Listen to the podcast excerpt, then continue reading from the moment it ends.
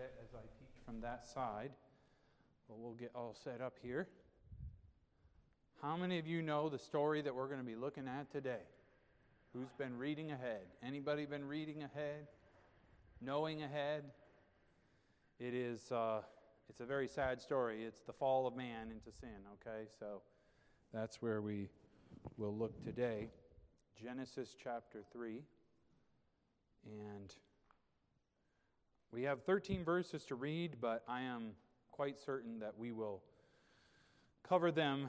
Uh, I don't know if we will cover them, is what I mean. I'm quite certain it will take a while to work through them. Genesis chapter 3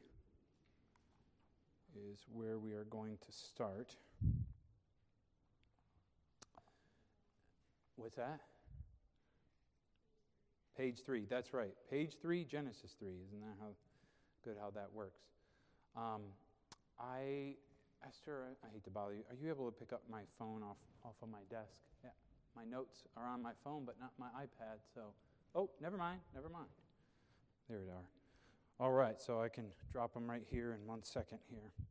Um, we are going to read through verse 13. Is there certain people that would like to read today? Let me just, Esther is one, and I can do the other. Genesis 3 1 through 13. And give me just one moment while I drop this. There we are. Okay. Um, why don't you read verse 1 through uh, 5, and I'll read 6 through 13.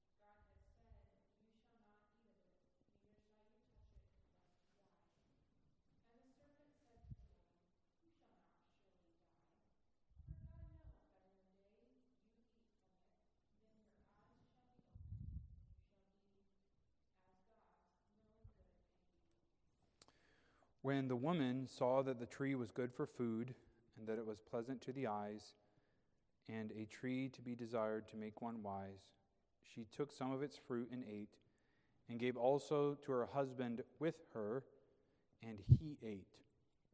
And the eyes of them both were opened, and they knew that they were naked, and they sewed fig leaves together and made themselves aprons. And they heard the voice of the Lord God walking in the garden in the cool of the day. And Adam and his wife hid themselves from the presence of the Lord among the trees of the garden. And the Lord God called to Adam and said to him, Where are you? And he said, I heard your voice in the garden, and I was afraid because I was naked, and I hid myself. And he said, Who told you that you were naked? Have you eaten from the tree of which I commanded you that you should not eat? And the man said, The woman whom you gave to be with me, she gave me from the tree, and I ate. And the Lord God said to the woman, What is this that you have done? And the woman said, The serpent deceived me, and I ate. Let's have prayer together. Lord, we read this story, and it is a sad story. It is a story, however, that is so important to be understood and to understand not just the story, but the principles and how it, these truths affect our lives. And I pray that because of today, that we'll be more on guard against sin and temptation. Help us to be more clear about your nature and your greatness. Help us to see that one day sin will be defeated and to take hope and joy in that. And may you be um, worshiped and loved here, and may we be blessed and strengthened by what happens, by this teaching and by this truth. In Jesus' name, amen. All right. Well, in Genesis 3, we have one of the most famous stories of all the Bible, um, probably along with Noah's Ark and, you know, some of the baby Jesus in the manger. The story of the fall of man is very, very well known. And yet, I think as we return to it today, there is important truths to be learned. And uh, sometimes it you know, if you think about what we've studied so far, Genesis 1 and the creation of the universe is very foundational for our whole life and existence. working up to this point, this is the next most fundamental, basic thing, and that is that our world is broken by sin. And if there's sometimes a frustration that people have with life because we kind of expect things to be better than they are, right? And this passage shows that once sin entered, the world was broken. And so, if you can accept that, not in a sense of like, I'm cool with people sinning, like that's great. I don't mean that. But if you're mentally prepared for the world to not work the way it's supposed to, it helps you be a little more aware and ready to respond correctly. Um, because, you know, especially lost people, they, they're like, man, you know, things should be better. Like, we, you know, we need to do better. And sometimes it's like we need to, you know, help each other more. And they kind of have these ideas of how the world could be fixed. As Christians, though, we know what the problem with the world is, right? It's sin. And this text shows us the entrance of sin into the world. So feel free to ask questions as we work through this. Now, a couple things before we get into the text. One writer or theologian said that this is the first conversation about God. And it really is. Two people are talking. The serpent and Eve are having a discussion about God. And it's very important to understand this is not just about fruit on a tree, it's about perceptions about God.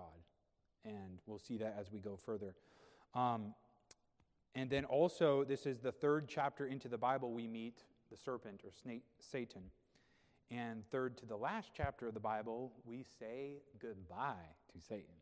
And he is cast into that bottomless pit forever. So um, it's um, actually not the bottomless pit. He's cast into the lake of, of fire forever. So that's some encouraging thought there. All right, so verse 1 is where we'll pick up. Now the serpent was more subtle than all, any beast of the field that the Lord God had made. And he said to the woman, Yes, has God said, You shall not eat of every tree of the garden. All right, so this word subtle, um, oh boy, think this one got left open or something. This is a brand new marker, isn't it? That, that's a very subtle. That's right. You can It's it's there. I promise. Right. Um, there we go. Look at that. Look at that. All right. Subtle. Um, and the it says here that the the serpent was more subtle than any beast of the field. Now immediately we think, okay, the serpent is subtle.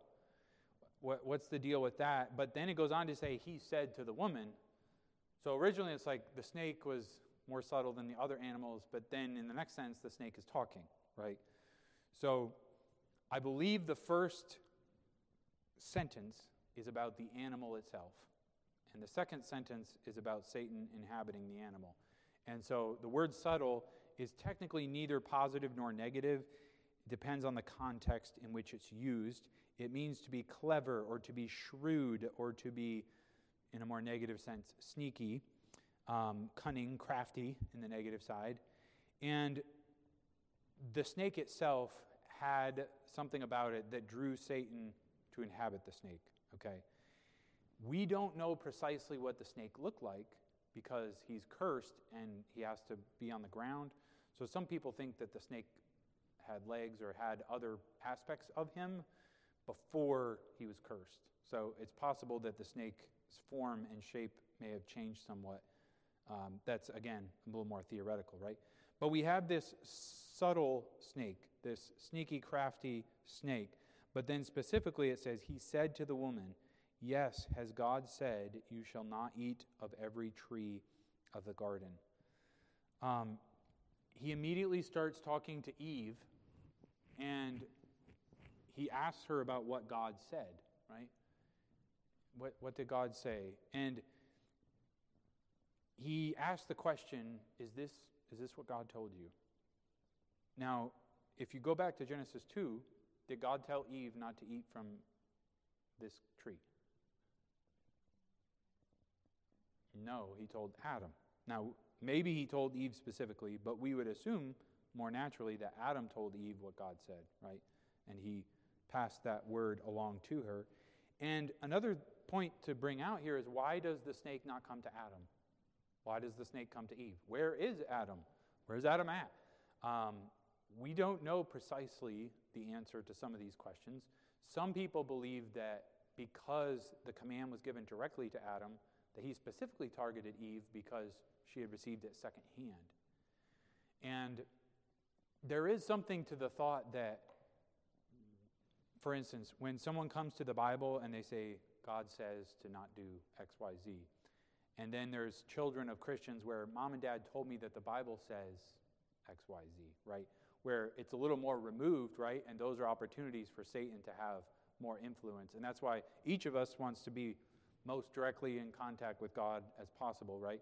So I don't know if that is his motive. Maybe there's other things. Some people say because she was created second, he or, or last that he picked her to to tempt specifically. Some of that is is some unknowns here, okay? But are there any other pictures in of the Bible in the Bible of Satan besides a snake?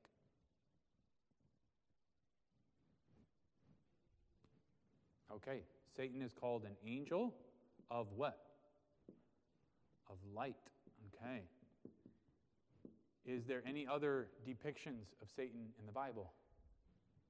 A dragon. Okay. Now, some people will point out at this point, they will say the Bible in Genesis 3 does not say that Satan tempted Eve. It says the snake tempted Eve. So you're reading into the scripture to try to say that the snake, uh, you know, you say Satan tempted, but, you know, what if, uh, what if it's just the snake and that's not Satan? Well, elsewhere in the New Testament, the idea of snake is directly attributed to Satan, right?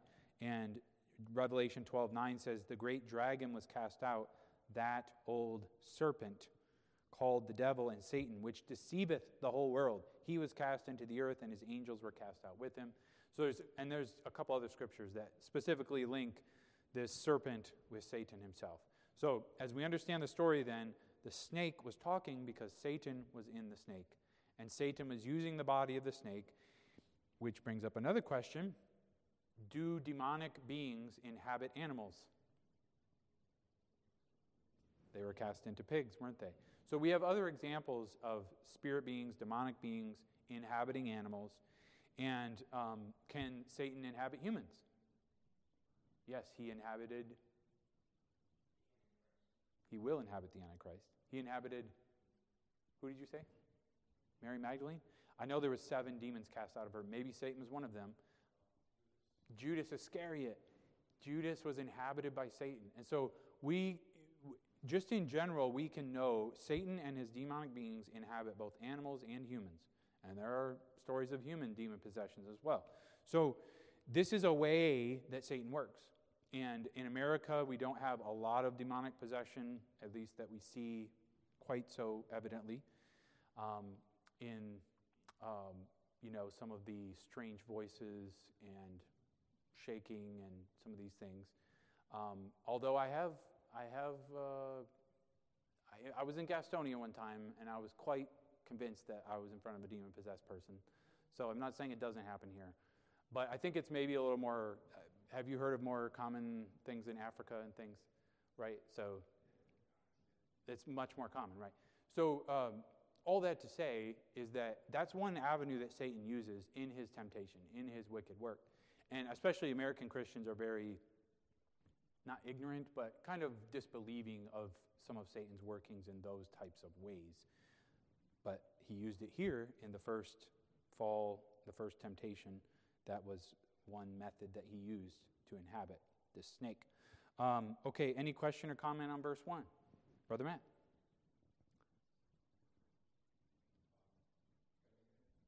Tim, Tim, is he turned up? Okay. He's doing a little switcheroo, it looks like.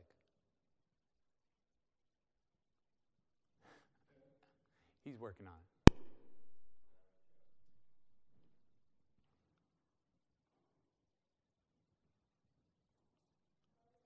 That's all right. We'll wait for the thumbs up, okay? Okay, let's try that. All right. Is he good? Am I good now, Tim? Okay. Yay. So um, I do have several questions about this first uh, Verse? Yeah, first verse. The first one is I actually read a book about this specific verse, Okay. and the book was about was the fall of Satan happening the same time as the fall of man, or was it prior?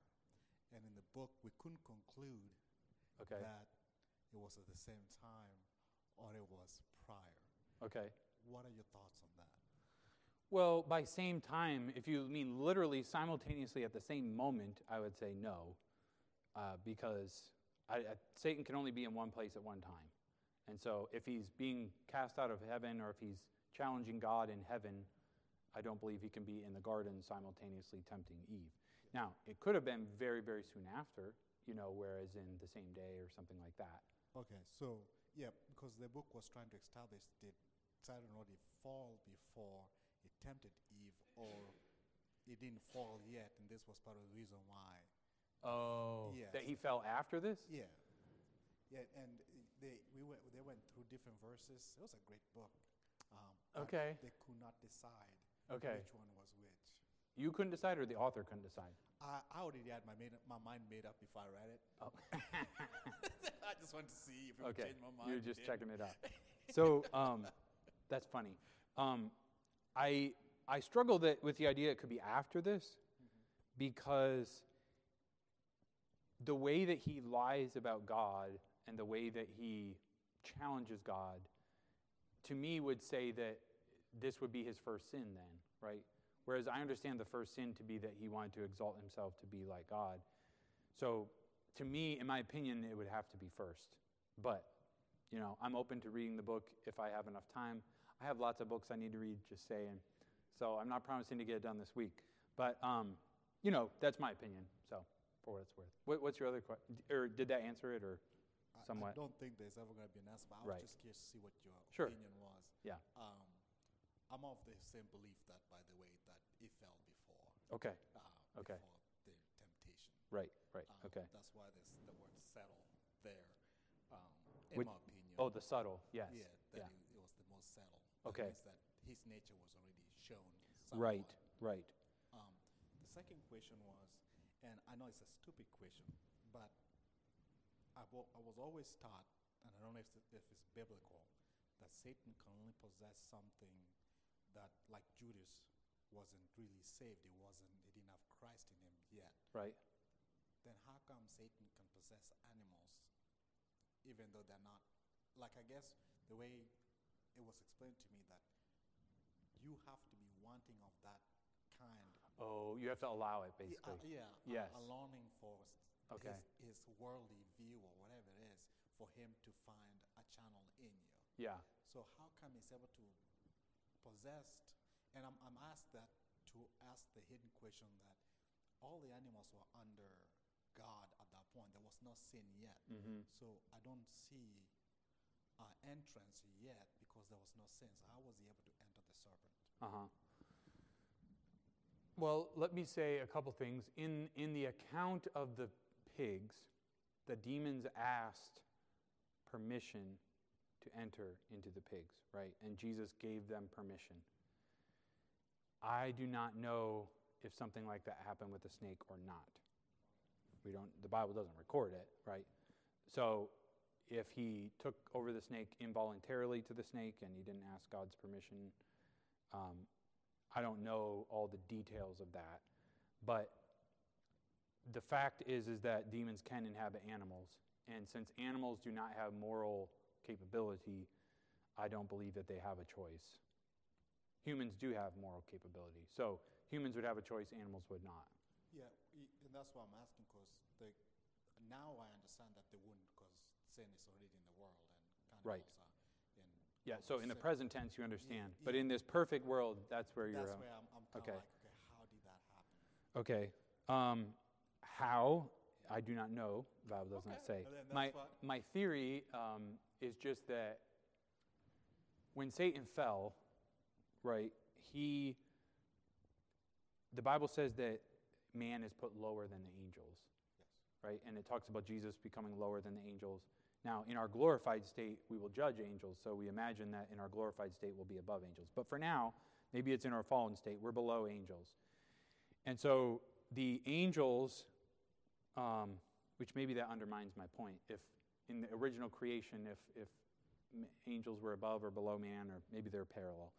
But um, but when an angel fell, and an angel was no longer on God's side and became his enemy, and so on, um, you know, he immediately started trying to use what he could to get back at God and to Yes. to do whatever.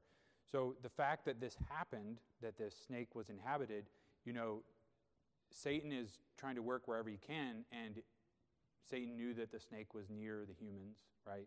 And perhaps he realized that they would listen to an animal more than they would listen to him directly, or, you know, I don't know all of the thoughts and the reasonings, but it, th- the fact, it's kind of like you're saying, why didn't God protect creation better? Almost like it's kind of like the question. Yeah, yeah. I know. I just want. I wanted to know how he was able to do that because I know there's another book that explains this, which I don't agree with. They say the word serpent, if you study Hebrew, which I didn't, Yes. implies that it's, uh, the serpent refers to an angel. It's a some type of angel. Some type of angel. Yeah. Nah, uh, I've never heard that. I don't really know how I feel about that. Yeah. that.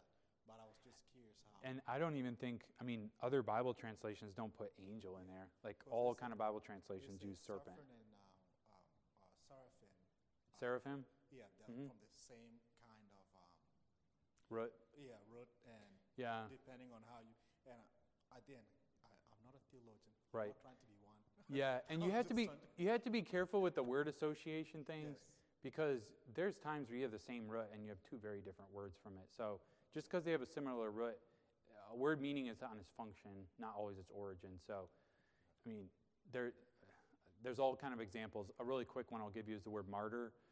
We hear the word martyr and we think killed for Christ, and that's how it's been used for a very long time.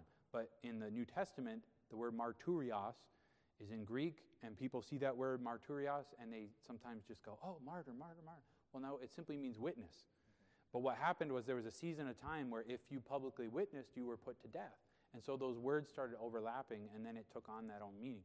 So when you talk about word meanings and sourcing of words, you have to be careful you're looking at the time frame of when they were used, because words can change over time. Anyway, so does that uh, yeah help at all? Yeah. Maybe. and the last one is just a silly question which is um, satan asked eve you know if it was, she was not allowed to eat from any tree he already knew the answer Right.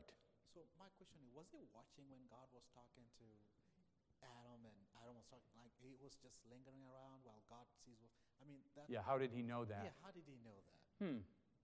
I never considered that in my study. How did Satan know to ask that question? Hmm. I don't know. I guess I guess either he overheard or maybe what did you say? And he's not going to get it back. Oh yeah. That's right. I know. Everyone's like, uh, do do we get to ask a question today? yeah. Um, so I do not know how he found that out, but he certainly did know. It could have been when God said he could have heard them discussing it. He could have heard Adam and Eve talking about it, um, and he, or he may have observed them. If he watched them and he saw that there was this tree where they're eating all these other trees and they're not eating that tree, and he deduced it. Um, you know, we don't know. So, all right. Any other questions? Pastor Jeremiah has one. He'll hand that off. You can just extend it there. All right, thank you. Goodness gracious. This is definitely not on, by the way. Timbo, can you turn it up? With what he's, he's saying, I was just thinking that the angels, I know that there are angels that have certain designations and that their job is. It's on now. Like, It's on. I can Okay. hear it tapping. is to praise the Lord Mhm. or, or whatever. So I mean, there are angels that are constantly doing that. I think the Bible talks about guardian angels and Mhm. things like that. But I mean, I think in general that the angels are privy to what's happening on earth. Yes. Like I don't think they are just living in their own world without any understanding of what is happening in earth. mm-hmm. So at that time, I mean, there wasn't much happening. Adam and Eve are there living and they're communing with God. Yeah. So I don't think it was a secret that God had communicated this to them. I mean, God might have even communicated to the angels, like Yeah. or whatever. I mean, the whole host of all the angels in heaven may have been perfectly privy to what was happening on earth and the fact that there was a tree of knowledge of good and evil, that God was putting it there so there's a choice of love and things like that. It would make sense that the angels knew about God's creation and exactly what was happening in the world. Mm-hmm. So Yes. I, I don't think it would be strange at all for Satan to have 100% knowledge about about what, what Yes. was going on on the earth. And if you consider the verse in Hebrews that says they are ministering spirits sent forth to them that shall be heirs of salvation, you know, angels and man do have, they have a, not a, angels minister to humans. They have a purpose. That's one of their purposes. Obviously, they, they serve God first, but He has told them to serve us as well. So, you know, I do believe that there is guardian angels. I do believe that there are angels that do things in our life and we don't always see protection, uh, intervention, etc. So, um, all that to say, if that is the case, then the fact that God's given one single command to man would probably be well known. All right, we have another question there with Esther. Is there anyone after Esther? We could allow everyone to get a question in on this first verse, and then there'd be complete equality. All right? So I have the question that a lot of kids have is could animals talk to humans? Oh, Like before. Okay. Normal like other animals Mm-hmm. was part of the reason that you can't communicate them with them now, part of the curse. Technically, I don't know. Okay, that's my, my official answer. My guess is still no. And I tend to think that just because of the purpose, God told us to have dominion over the animals. And, you know, that's not to say that you wouldn't be able to say sit, spot, sit, and, you know, the dog can sit. Like, certainly they have the capabilities they have now, right? But the idea that they could have full on communication, I think, challenges at the idea of God providing a helpmeet and humans supporting humans versus, you know, animal. Like, I just think there are different levels. So I would tend to say no. I could be wrong. A parrot can mimic noises he has heard. Yes. He cannot share advice on how to reconcile a marriage. So, yeah. So, anyone else? Okay, verse 2. And the woman said to the serpent, she talks back, okay? We may eat of the fruit from the trees of the garden, but of the fruit of the tree that is in the midst of the garden, God has said, You shall not eat from it, neither shall you touch it, lest you die. Okay, so you know when when this whole thing starts, the question from the snake is not, can you eat of the tree of the knowledge of good and evil? That's not what he asked. He asked, can you eat of every tree in the garden? And he seems to be knocking at this fact of, why don't you get it all? You know, you got, eh, you know, he's kind of coming at it from a certain angle. Can you eat of every tree of the garden? And he knows the answer is going to be no. But she says, We can eat of every tree of the garden except for the tree of the knowledge of good and evil. And the midst of the garden is what she calls it, the one in the midst of the garden. And last week, when we, in chapter 2, we talked about it being in the center. That's the tree of the knowledge of good and evil. Now, he does say, um, we, she says, we may eat. And then she says in verse 3 that God said, You shall not eat from it. That is a plural you. So it's not you, Adam, it's you, Adam and Eve. You, humanity, may not eat from it, lest you die. So she says, We can eat of all trees. And then there's this big exception, except. And there's a lot of trees in the garden, and there's one that they cannot eat from. And what this tells me, and I think I made mention of this before, is that a God who does not like humans would have created a garden with a hundred trees and said you can only eat of one of them, right? And or none of them, as the case may be. But here, there's all these sorts of trees, and there's just one that they're not to eat of, and it's the knowledge of good and evil. There's something in this tree that's different, that's special, that's unique from all the other trees. You know, when they ate the apples, when they ate the peaches, when they ate the, what other trees are there that bear fruit? The bananas, the oranges, All the other, nothing shocking happened to them, right? It was just they tasted it, they liked it, it was good. But this one tree was different. This one tree was different. And I, I made mention of the apple trees. Eve didn't eat an apple necessarily. We don't know what fruit it was. Um, if you have find a fruit tree and you really, really don't like it, maybe you can imagine that that's the one that they ate from. Um, but we don't know if it was what, what the fruit was. The Bible doesn't say. But Eve, in her response, she, she gives back an, an answer, but she does have some issues in her answer. She says, God has said, You shall not eat from it, neither shall you touch it. And she adds in the touching thing, right? So she changes the message there, adding, um, she adds, and that's an add. And then also she removed a word in the sense of surely. And not only does God say, In the day ye, ye eat thereof, ye shall surely die, but also that Satan, in verse 4, he uses the word surely. You shall not surely die. Do you know what that word surely is in the Hebrew? This is pretty cool. I didn't, I didn't know this till I studied through this. This is how you, you do um, surely die in Hebrew.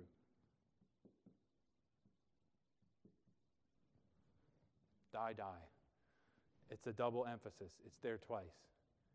And God was trying to make it crystal clear. He was double emphasizing it. It's like the verb and the infinitive all put together. It's double, you will die, die. And um, Satan says it that way, and God said it that way, but Eve here, she just says, lest you die. So she, she doesn't carry that emphasis with it.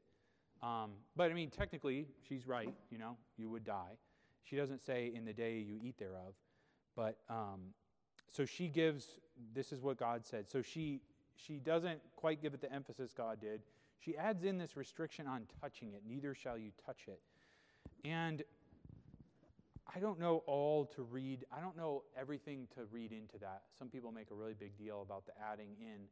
I think the principle for us is that when we add to God's word, we might think we're doing good, but we're not, right? Like we shouldn't add extra restrictions, and God never said they couldn't touch it.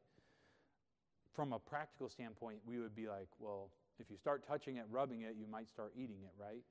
But God hadn't said that, so she wasn't really giving an accurate response to, to Satan. And she gives her response, and it's off of her response that he comes back again and he starts talking further. The first time he comes to her, he comes with a question. Now, when he comes back in verse 4, he comes with a blatant contradiction. And so the first is like, did God say that? And and in fact, when we look at that, some some people read the he said to the woman, Yes, has God said, you shall not eat of every tree of the garden. Probably the idea behind it is not like, did God actually say these words? But it's more the idea is, did God really say that? Like in a mocking, sort of like derogatory way. Did God tell you you couldn't eat of every tree of the garden? Um, do you understand what I'm trying to say with the emphasis there? It's his first approach is not like, oh, you, you probably just misheard him, you know, and you just you didn't understand. That's not really the tack he's taking. He's he's saying, oh my goodness, God said you shouldn't eat of. Did God say you shouldn't eat of every tree in this garden? And it's that um, mocking, derogatory uh, question that has an implied he shouldn't say that. And that's what leads him to that next phrase. He says, You're not surely going to die. Like this whole thing, he's trying to tell Eve, this whole thing is a big hoodwink for you. And this is what Satan does is he constantly is trying to come at what God has, what God has said, and he's trying to turn everything upside down, complete backwards. And in verse 4, he, he out and out says, You shall not surely die. He contradicts it completely. So he starts off with, oh my goodness, I can't believe he said that. And then he turns it to, that's not at all the way things are. And in this moment, Eve is listening to this. And again, I don't know if God directly told her or if she heard from Adam, but she's hearing, for the first time ever in existence, she's hearing two different sides to a story. Have we all experienced two different sides to a story? Did you know that Satan has another side to the Word of God? Satan has a thought about the Word of God, and he has a plan that's different than the Word of God. And there's a whole nother take on life that's opposite the Bible. And so Satan comes along and he wants to attack and discredit, and he wants to confuse, and he wants to do everything he can so that people do not listen to and believe and understand and follow the Word of God. So he's being uh, more direct now, and he says, You're not surely going to die. You won't die. And this is a fundamental point in, well, let, let's do verse 5 and we'll do a little more teaching and take some questions. But he goes on to explain For God knows that in the day you eat from it, then your eyes shall be opened, and you shall be as gods, knowing good and evil. This is the first lie in the Bible. It's the first lie. It's the first differing difference of opinion, so to speak, in existence. And Eve is sitting here taking in this new information. But what is at the heart of this information is this God is not really being good to you. And I will tell you the real truth, the real secret to success, the real path forward is what I have to say. And this is really, when it boils down, when it really, really boils down, this is the temptation of all sin. All sin behind it says that God is clueless in his commands, that God is foolish in his commands, that God is ignorant in his commands, that God eh, hates people in his commands, right?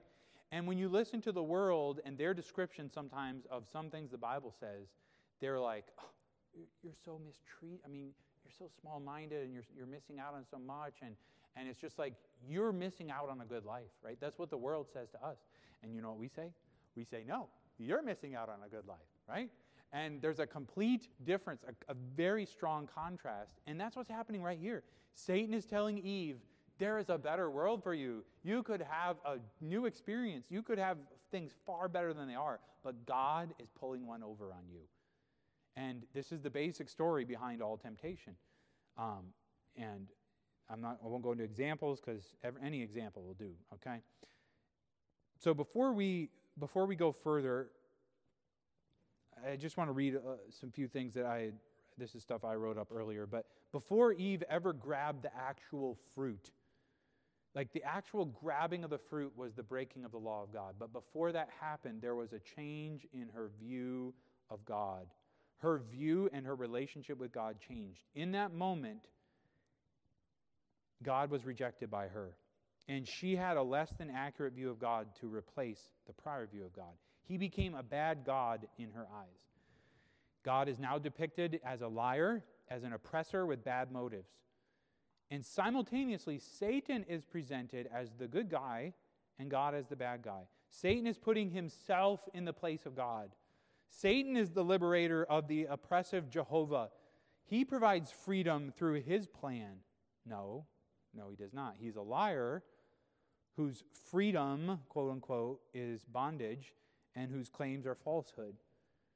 You know, later, do you remember later God comes to talk to Adam and Eve?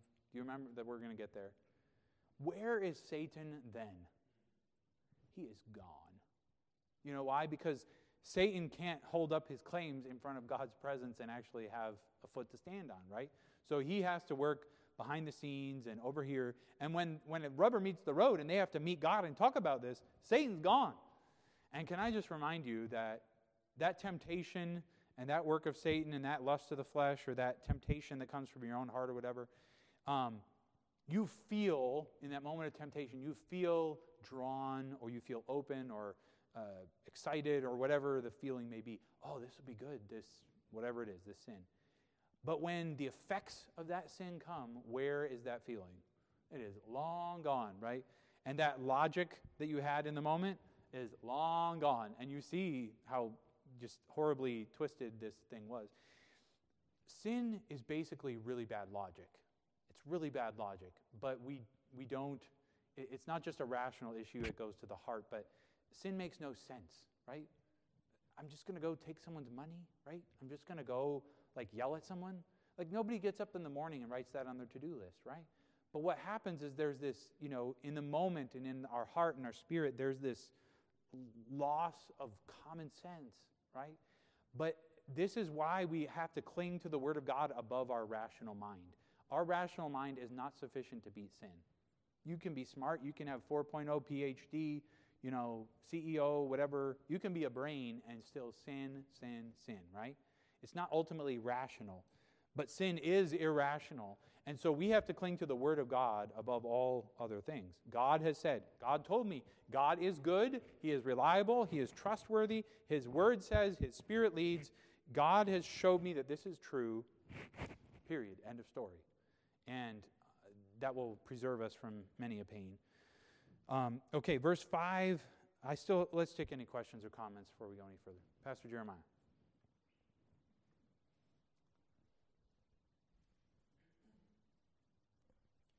With regard to the touching of, of the fruit Mm-hmm. and her adding that, and with what you were saying about, you know, the danger of that, I, I do think that it, maybe maybe Adam said, you know, Eve, let's not even let's not even go near it, let's not touch it. Right. And so there's an application on off of what God told Adam. Maybe Adam said, or maybe Eve determined herself, I'm Right. not going to touch it. Right. And so that's a good thing, really. Um, sure. Yeah. And it, it, it set a boundary, right? Right. Whether Adam said it for her or she said it for herself. Right. Um, but the problem was when it became the law. Right. And so I And when she inaccurately says, God Yes, said this, right, right, God said this, right. and in a lot of religious circles, um, yes. and, and really within quote unquote Christianity at large, Yes. there are a lot of you know there's the word of god and then there is this is an application based on this verse but Right. we're making it Right. law Right. and i mean especially i'm sorry but the catholic church comes to mind Uh huh. not to pick on them all the time because there's a lot of religions that do this Uh-huh. but and cults do it too but like they they say they take something that's not in scripture and they say do this or Right. you're sinning Right. and and even if that thing is a good thing Yes. it now has become the word of God, quote unquote, and Yes. it's not true. And so then it ends up le- misleading people instead of helping people. Yes. Um, Yeah. So if if you think of it as right and wrong being aligned like this, and then we have, let's say, sin out here, that you know we have what is certainly right and what is certainly sin, and some people put up what we call an extra fence, which would be even though let's see here, I think I I did this incorrectly. Maybe I put my let's try putting it like this. Here's sin like this, and here's what is we know is right. There we are. And some people add an extra fence that's further away from sin, and they do so out of wisdom, right? And they want to protect people from sin. This there's good wisdom in this. The problem that comes up as he's talking about is where this line becomes anything inside here is sin, right? And that's where we've redefined what sin is. So, you know, there's, um, and, and sometimes there's maybe even some gray areas where it's like that could be wrong, you know, and that's where conscience comes in and the spirit leading and some of that. But the Word of God is clear on a number of different things that we know are sin. You know, it's, it's sort of like, so I've heard this example, it's a good example. You know, the Bible condemns adultery, right? It's wrong, it's sin. Does the Bible condemn sending a flirty text to someone else's spouse? Well, it's not adultery technically, right? But that's certainly a step to adultery, isn't it? Yeah. So, so, and and then it's like, well, okay, well, does does uh, the Bible condemn, you know, giving a gift, you know, and and that's where you enter this area of it's like, well, things that lead to other things should be avoided, right? Um, and but some people are over here like, well, you can't prove to me that it's sin, right? And that's where the orientation of the heart comes in.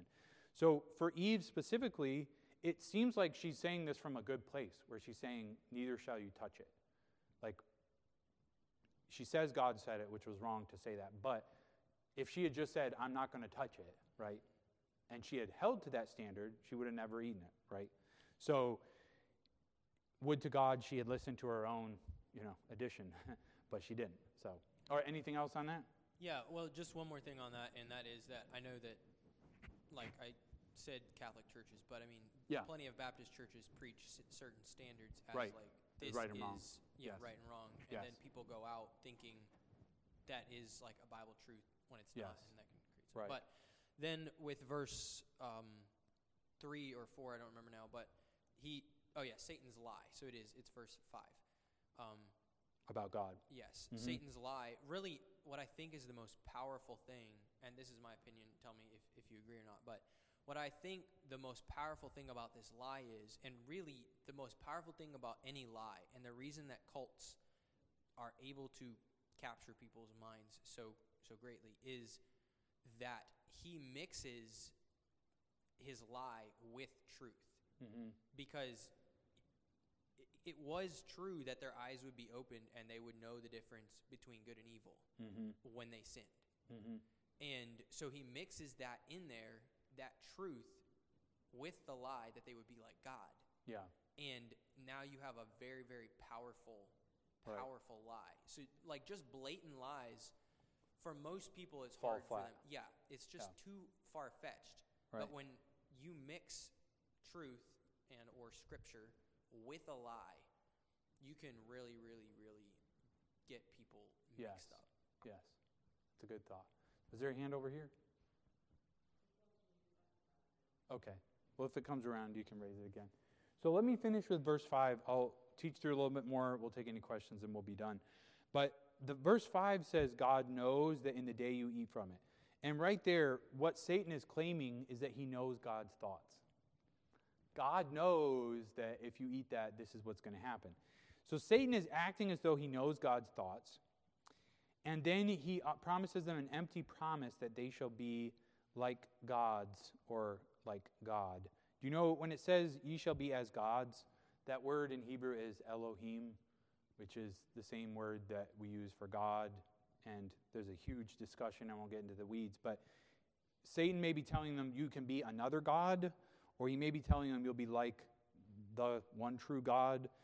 Um, and in a sense, if you're like the one true God, you'd still be a different God, right? So, but you, you'll be as God. Um, and he offers them this divine, you know, the idea is they'll be elevated. Right now, you're a human, but you can be like God. He's offering to them what he wanted himself, which he didn't get. And now he says, Oh, you can have it, right? And so, Satan, what he's really doing is, you know, it, it's like the kid at the party whose party favor got broke. And so he goes around breaking other kids' party favors because nobody's going to, if I can't have fun, nobody can have fun, you know? That's basically a big picture of what Satan's doing. I got kicked out of heaven. I want everyone to get kicked out of heaven. And so he's doing everything he can to take everyone he can down with him. And he, he wanted to be like God, and instead he fell, right? What happened to us? He says, Hey, you can be like God. They believed him. We fell. Just like Satan fell from heaven, man fell from innocence. And, um, and so he offers them what he failed to get. And, and then, you know, along with this is he, God created a certain order, right?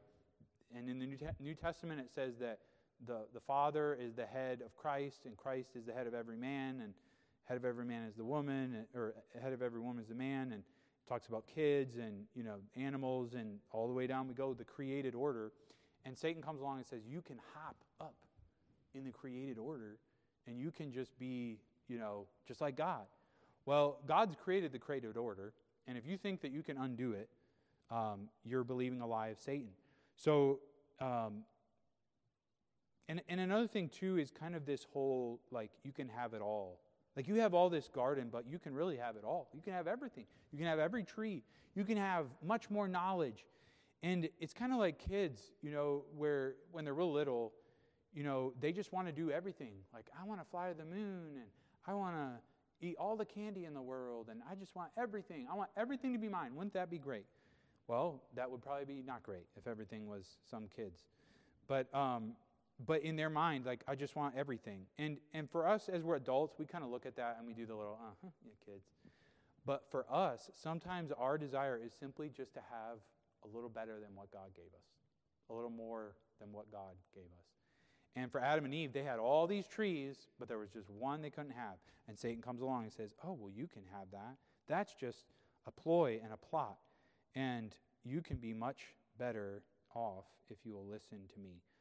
Um, so we see Satan's attempt and his lead up. And so I don't know in your day to day if there's moments where you're tempted to doubt the Lord, to doubt the goodness of God, to doubt the Word of God. And as though, you know, I know the Bible says it, but maybe it's not true, you know, maybe God won't. A lot of times it's not quite that blunt. It's just sort of this personal, like, I'm the exception to the rule, right? It's the, well, nothing, I didn't get struck by lightning last time I did it, so I can do it again and I won't get struck by lightning, you know. And people mistake God's grace for his approval, right? And God gives space to repent, he gives time. But, um, you know, as temptations unfold, I hope going through Genesis 3 will help us be more aware and more perceptive. Ultimately, you know, that one of the big keys to defeating temptation is, you know, we'd love to memorize the whole Bible and just quote it back. It's a little hard to memorize the entire Bible. But you know, do you see at the heart of it all is just a really good view of God? A trusting, big, beautiful view of a wonderful, good God. Trust God's goodness. Trust that His way is best. Know that He loves you and wants the best for you. And then when temptation comes, you go back to that fact that no, God is good. Like He is beautiful and good, and He truly loves me. And so when He said, don't do that, I'm just going to trust that He was good to say that. And it's not, it's not restrictive, it's not a curse. The commands of God are not a curse, they are a blessing.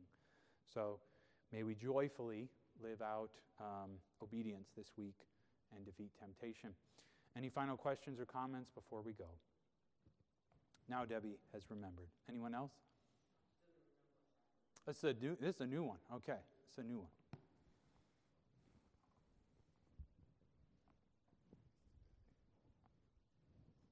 You know, when you just said that, um, that God, what God tells us what to do is not a curse, Mm-hmm.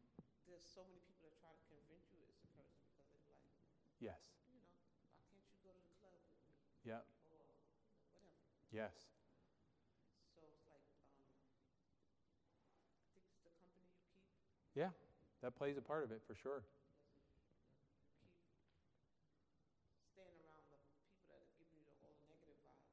Right. This is what you're going to do. Yeah. Yep. Yep. He that walks with wise men shall be wise, but a companion of fools will be destroyed. So, and in a way, it's sort of like you're going to get temptation, so just cut down on your temptation and, and don't hang out all the time. Yeah.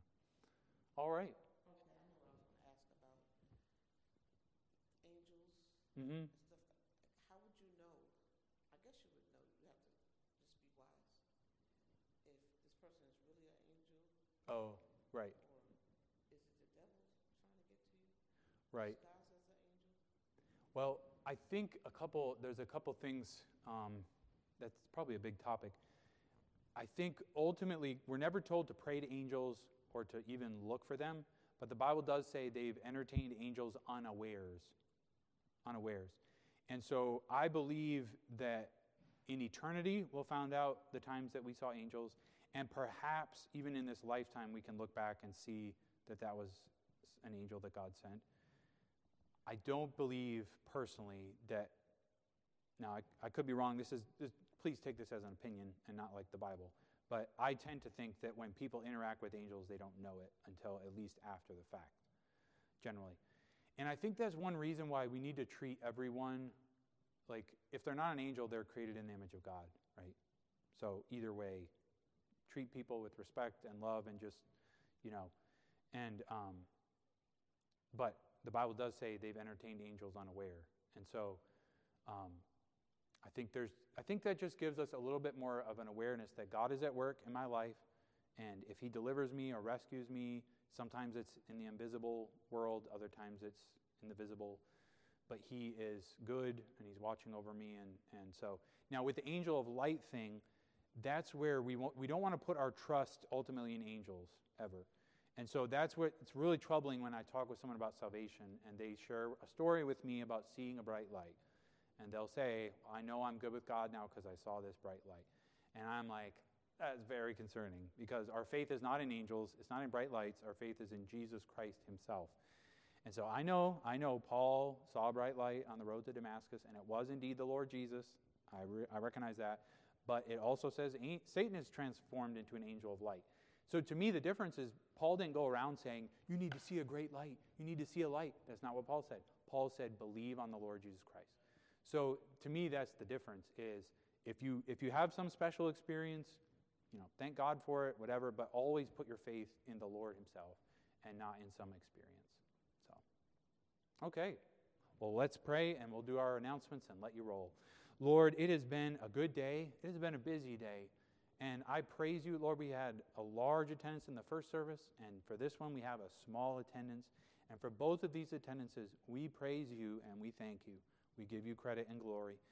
I pray more importantly than just the number that each heart was open to your word. And I pray that what was said in the first service, what is said in this service, would help all of your children to walk more carefully and, and closely and lovingly with you. Help us to have a good view of you, a view of your gentleness and your kindness and your love for us, and just to have a simple childlike faith that your way is best. I pray for any lost soul that's been in either service and continue to build and bless our church. We thank you for the teens that came. We thank you for the open doors. We thank you for some of these new relationships. And we pray that your Holy Spirit will move and will bless. In Jesus' name, amen. Okay, you are dismissed. Oh, announcements. Let's, uh, Tim, are you there? Can you roll through those? Connection cards, we know that one. What's the next one?